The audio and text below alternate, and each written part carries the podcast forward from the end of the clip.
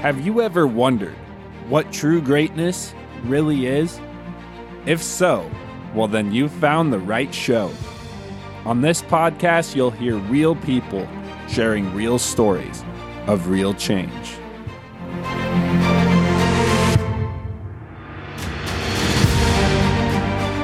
Welcome to the Searching for Greatness podcast. I'm your host, Michael Fleer, and I am so glad that you're here.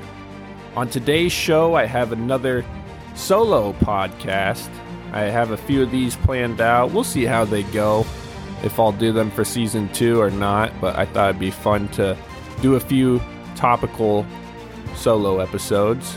I just got an email notification today that the show has received over 3,000 downloads. So that was encouraging to hear. And thank you so much if you're listening to this and you download the show. You're part of that. So thank you so much for that. Just a quick reminder if you have not done so already, I'd love for you to go on to whatever platform you listen and give the show a rating, hopefully five stars, at least four. And write a review if you're able to, and subscribe. That way, the show just automatically downloads into your feed. You don't have to think about when a new episode's coming out, it'll just be right there for you. Today's topic that I am going to talk about is access granted. Access denied. No one likes hearing those words. We like to be able to access what we want to and when we need to do it.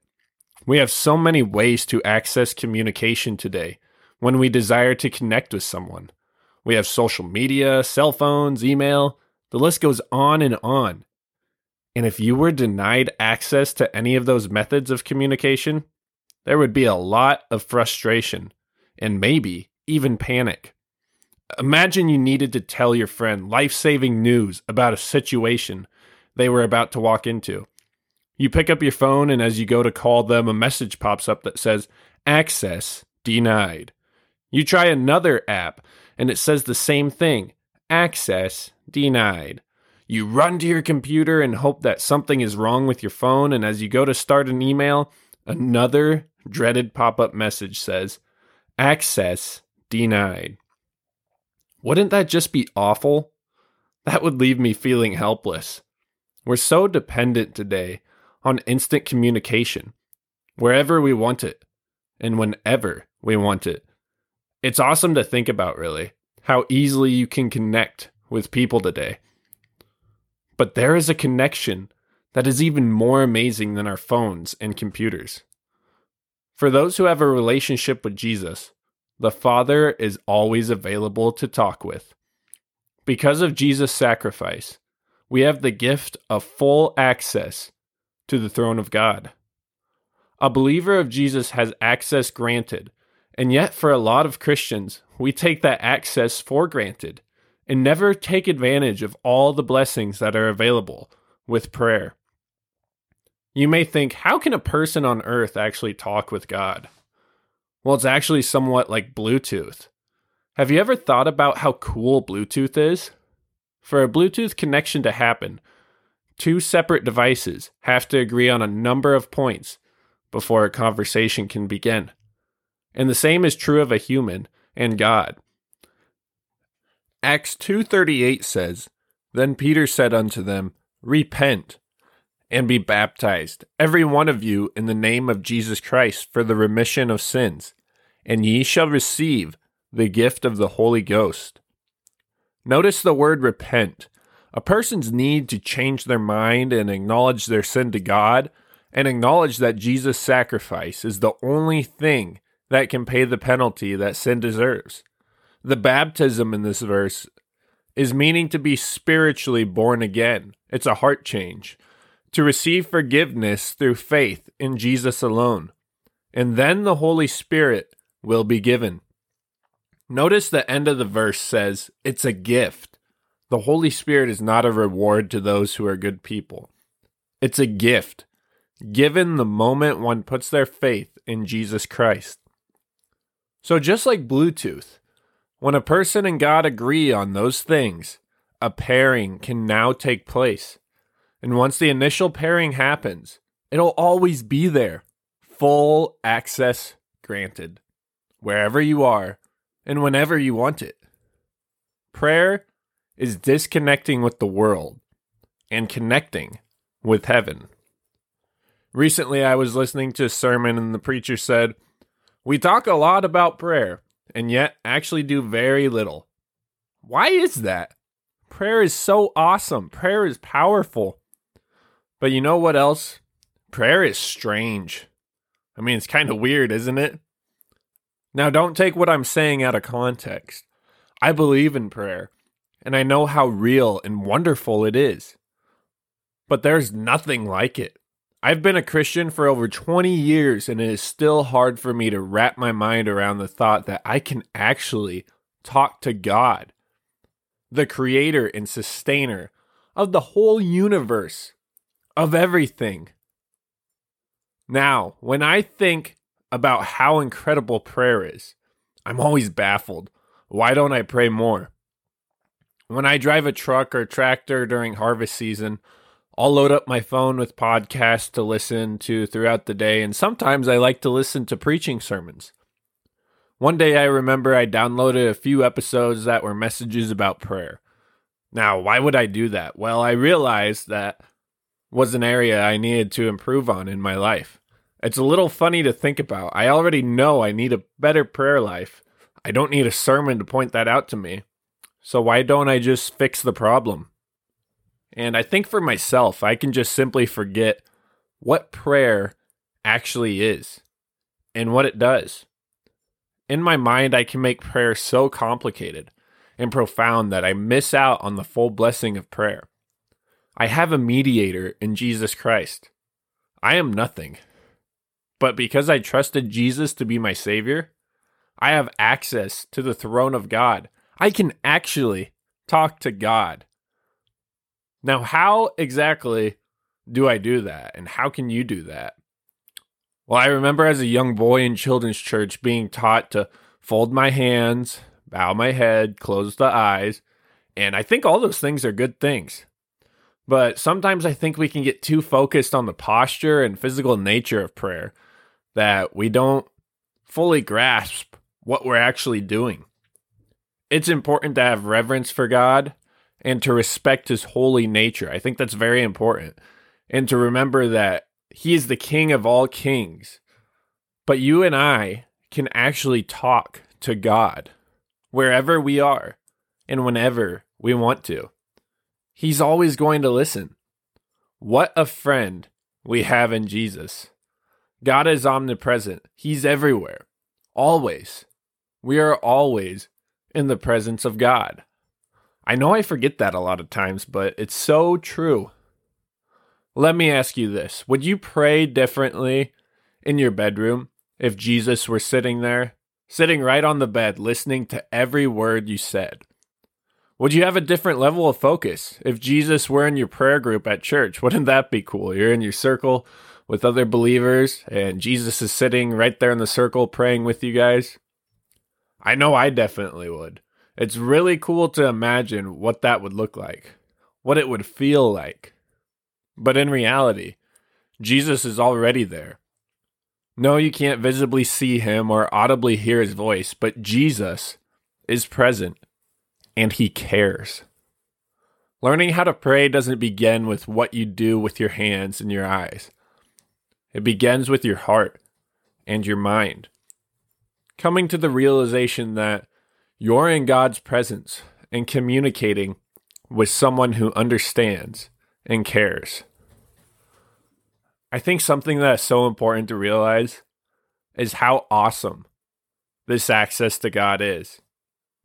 Yes, you are talking to the God of all things, the Creator, the sustainer of the universe. But we have a mediator, someone who bridged the gap. Because of Jesus' sacrifice, I can come boldly to God and talk with Him. You can have a conversation. And I really used to struggle with this and had a mindset of prayer that was holding me back from having a better relationship with God. I used to, when I was younger, have these prayer lists, and I think prayer lists are awesome. I still use prayer lists today. It's good to write out requests, write out praises, go through things that are important to you and that you want to talk to God about. But for me, I had my prayer list in the morning, I had a prayer list for the nighttime, and I had this mindset that I had to get through the entire prayer list every day. And if I wasn't going through that, then God wasn't going to take those requests as important. He wasn't going to listen to my prayers as well because I wasn't hitting on those every day consistently. I'd think if I skip a prayer time, God won't answer some of my prayers. Now, it's good to pray often. The Bible teaches that. We're supposed to pray without ceasing. But I think I used to get that a little mixed up. God doesn't have a memory loss problem. If you pray something to God once, it's not like He just hears it that day and then you need to tell Him the next day or He forgot about it. It's good to pray about things every day. It's good to pray to God about things you care about. But it is a relationship. It's not just putting dollar bills into a vending machine and trying to get something back out of it. You're actually talking with God. We don't need to pray the exact same prayers every day. I'd say for me personally, I've become better at just talking with God every day like He's my heavenly Father. There is a level of intimacy with prayer. The Bible tells the Christian that once you're saved, you've been adopted by God.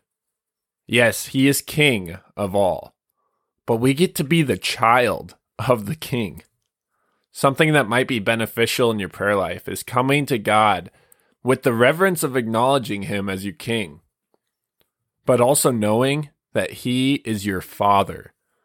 I know it's made a difference in my life. It's good to pray with the right spirit. I'm going to read a verse from Second Chronicles chapter 7 and verse 14. It says, If my people, which are called by my name, shall humble themselves and pray, and seek my face, and turn from their wicked ways, then will I hear from heaven, and will forgive their sin, and will heal their land. And I think that verse is a good reminder for us when we're coming to God with our prayers. We should be coming humbly having respect, a reverence for who God is, who we're talking to. We should be seeking God's face. We should be seeking his will for us rather than just our own. And if there's sin in our life, we should be confessing that to to him with the hopefully desire to be repenting of that and turning from that and that God will help us and that's a promise there. If we come to God with the right spirit, we're talking with Him, He will hear our prayers.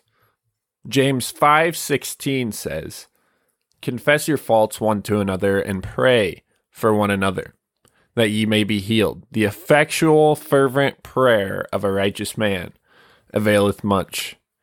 That word fervent, it means with passion or intensity and avail means help or benefit. I think it's important for Christians to passionately pray and to pray for other people in their life. It may seem small, but the Bible says it's a big help. It says there. That's a promise. If you have a passionate prayer, uh, intense prayer for someone, it's going to help a lot. It's going to be a great benefit. It's been said one time that if every Christian was praying for other people in their life and nothing about themselves, if everyone was doing that, you wouldn't ever have to worry about your own request because everyone would be praying for you.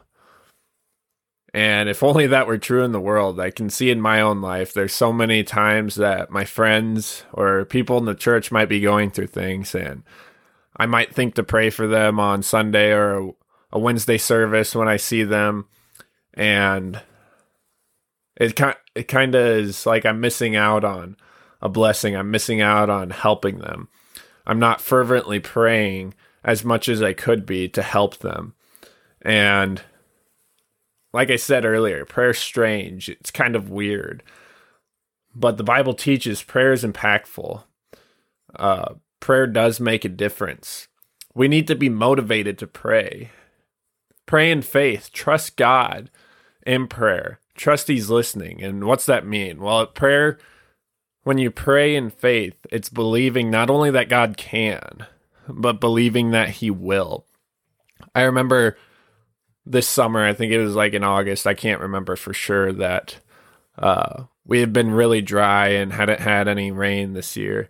And I remember just sitting in the truck when we were chopping and praying for God to send rain. And it's like, you know, when I pray this, am I really believing that God's going to, is it just kind of something I say because that's what you're supposed to do when you're a farmer? You're just supposed to pray for rain. I remember thinking that, like, do I actually believe ra- rain's going to come, or am I just kind of going through the motions?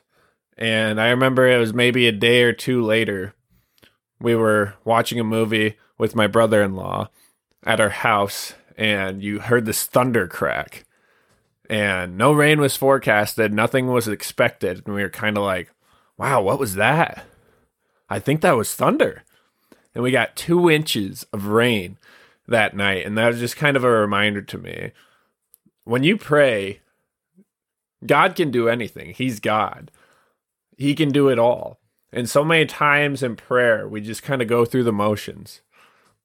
Yes, we might think God can, but are we praying like God will? Don't ever let someone tell you that prayer will not change things, that prayer makes no difference. I was listening to a message from Mike Pelletier, and he told the story about there's this college professor who, on one of his exams, and it was at a Bible college with these uh, students in this Bible class, and he put a question on one of their exams that said, Does prayer change things? Yes or no? And all of the students put yes.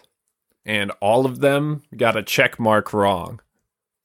They didn't know why. They were like, prayer does change things. Why would this be marked wrong? So one of the students went up to this teacher at this Bible college and said, Why did you mark it wrong? And the teacher said to him, Prayer doesn't change anything. God already has everything planned out. Your prayer does nothing. And that couldn't be further from the truth. I mean, if prayer does nothing, why does Jesus teach to do it? Why is there this verse that says if you have a fervent prayer, it benefits greatly? Why is the Bible full of examples of people praying to God? Why does Jesus pray so much when he was here on earth doing his ministry? If prayer doesn't change things, if prayer doesn't help us, help other people, then yeah, there's absolutely no point. There's no reason to pray. There'd be no motivation for it. So don't ever let someone tell you that prayer doesn't matter, that prayer doesn't change things. The Bible's full of examples of prayer having an impact and us being told to pray. So, in conclusion, I just want want to remind everyone that we have this awesome access to God. Don't take that access for granted. You've been granted access to the King, to your Father. You have a relationship. Have conversation with God. Pray without ceasing. Pray fervent prayers. And it will make a difference. It will make an impact in your life and in the lives of other people.